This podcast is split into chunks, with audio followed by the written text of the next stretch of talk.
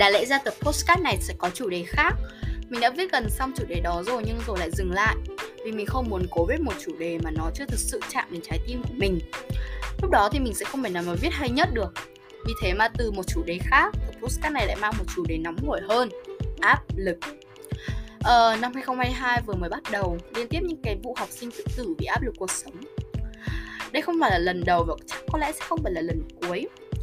Vậy đã bao giờ chúng ta tự hỏi cái gọi là áp lực đó của những đứa trẻ được mọi người dùng để làm lý do cho cái chết đầy oan ức đó là gì chưa? Đến từ ai và có sức mạnh như thế nào mà giết chết cả một đứa trẻ không? Vậy thì cùng mình tìm hiểu trong tập postcard này nhé. Um, chắc hẳn là thời gian gần đây các bạn sẽ không khỏi lạ lẫm trước nhiều vụ học sinh tự tử đúng không? Ấn tượng để lại cho mình nhiều nhất có lẽ là cái vụ việc anh học sinh lớp 11 học trường chuyên đã viết thư để lại cho bố đọc trước khi mà nhảy từ ban công xuống để tự tử. Khi mà xem cái clip đó thì có lẽ là ai thì cũng sẽ phải nổi da gà trước cái hành động đó đúng không? Mình cũng vậy. Có khá là nhiều luồng ý kiến trái chiều xoay quanh clip. Nguyên do thì không ai biết thứ áp lực mà cậu bé lớp 11 đó phải trải qua là gì.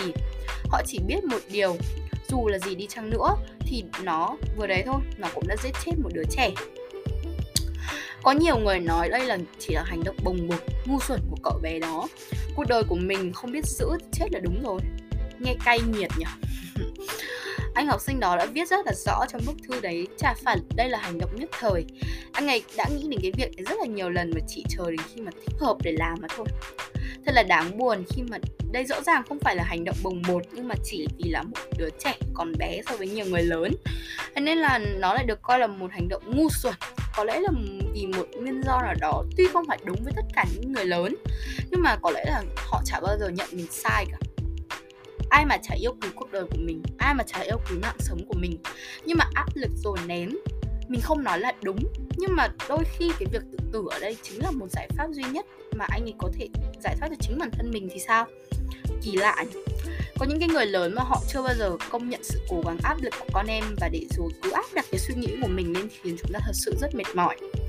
Câu chuyện khi nãy thì như mình không ai biết được chính xác nguyên nhân từ đâu, nhưng mà ai thì cũng phải công nhận một điều rằng có lẽ là bố mẹ cũng đang là một trong số những cái áp lực mà anh ấy đã phải gánh chịu. Thôi thì mọi chuyện cũng đã qua, dù có là gì đi chăng nữa thì mình cũng mong anh được yên nghỉ. Còn chúng mình ở đây, học được một bài học rất rất lớn. Có một điều mà mình không ngại khẳng định chắc chắn đó chính là chả ai là không áp lực cả. Kể cả những cái người vui vẻ nhất, những cái người hay cười nhất, vui tươi nhất trước mặt bạn đối với bạn, họ là người tích cực nhất.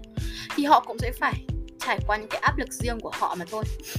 Lấy ví dụ đơn giản là mình nhé có thể nếu mọi người tiếp xúc và nói chuyện với mình, mọi người sẽ có một cái nhìn rằng mình là một đứa siêu tích cực. Lúc nào cũng vui vẻ, lúc nào cũng hạnh phúc, lúc nào cũng sẽ đưa cho mọi người nhiều lời khuyên theo một lối nghĩ tích cực nhé thế nhưng mà tất cả những điều đó không thể chứng minh mình là một con người không có áp lực hay là lúc nào cũng vui vẻ cả đã có một khoảng thời gian mình rơi vào tình trạng bất ổn đến mức đó là một mảng tối trong cuộc đời mình luôn ấy. Để mình đọc cho các bạn nghe một đoạn một đoạn nhỏ nhật ký nho nhỏ trong cái khoảng thời gian đó mình viết nhé mình muốn chết. Không biết nữa nhưng mà đó là suy nghĩ của mình, một cô bé luôn tích cực trong ngày hôm nay đấy. Hôm nay tồi tệ quá. Hay là mình tự hỏi liệu đó có phải nỗ lực cố gắng. Lúc nào mình cũng than với bản thân là mình mệt vì có quá nhiều việc để làm rồi lại bất lực vì không biết phải nỗ lực cố gắng đến nhường nào nữa. Giờ thì mình hiểu tại sao rồi có lẽ mình chưa thật sự nỗ lực. Đó chỉ là cái bóng vô hình mà mình nghĩ bản thân đã chăm chỉ nhưng không có lẽ vậy. Ờ, đó là ngày mùng 6 tháng 5 năm 2022 chúng mình cùng đi chuyến tàu quay lại ngày 19 tháng 4 năm 2022 ngày hôm nay của mình rất mệt mình đã khóc chỉ vì còn quá nhiều việc phía trước hay 27 tháng 4 năm 2022 Tuần này mình cũng thấy được sự cố gắng của mình.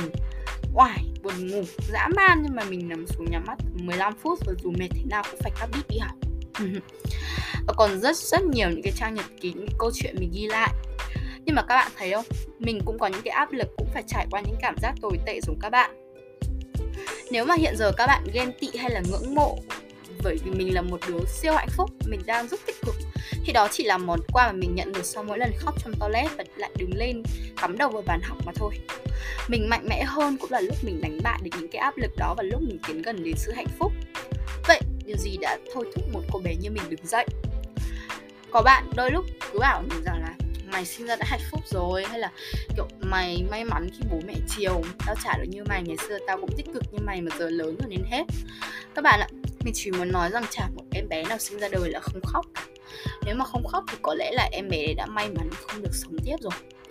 Một câu nói mà mình rất thích trong bộ phim truyền hình Thương Ngày Nắng Về. Nếu đời này mà dễ dàng thì con người ta không thể đến thế giới không không đến thế giới này bằng tiếng khóc. Nên là mình cũng đã rất đau khổ, cũng đã chịu nhiều áp lực. Cái mình hơn các bạn là mình biết cách đứng lên từ những lần đau khổ đó biết cách tự tạo áp lực cũng biết cách tự tạo niềm hạnh phúc và biết cách kéo dài sự hạnh phúc đó mình không dám nói trước tương lai của mình sẽ ra sao. Có thể là mình sẽ gặp lại những cái áp lực đó bởi vì cuộc sống luôn là như vậy. Nhưng mà nếu biết cách vượt qua những áp lực đó thì mình sẽ có một cuộc đời hạnh phúc. Và các bạn cũng như thế thôi.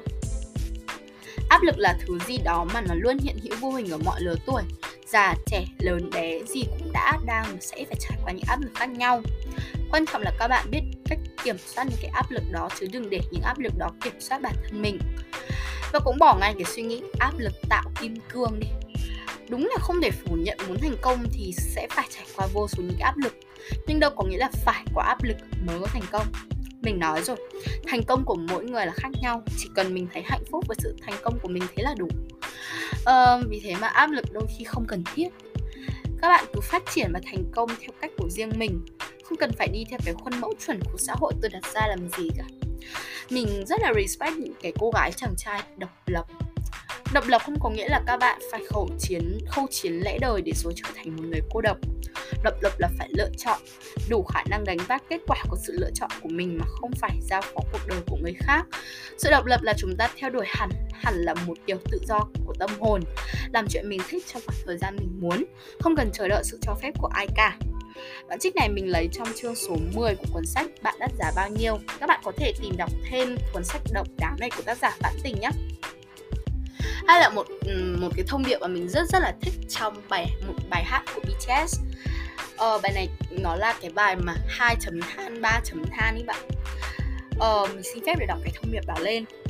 Trong cuộc sống này ai ai cũng sẽ phải trải qua những giai đoạn khó khăn vất vả. Quan trọng là mỗi người phải học cách đứng dậy và không thể được bỏ cuộc.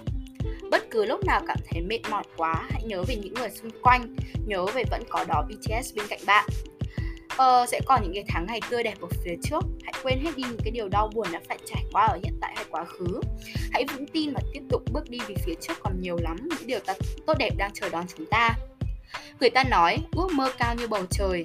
Nếu bạn rơi bạn sẽ rơi trên những đám mây đẹp. Tuy nhiên để lên được đám mây cũng cần một quá trình và quá trình nỗ lực đúng không?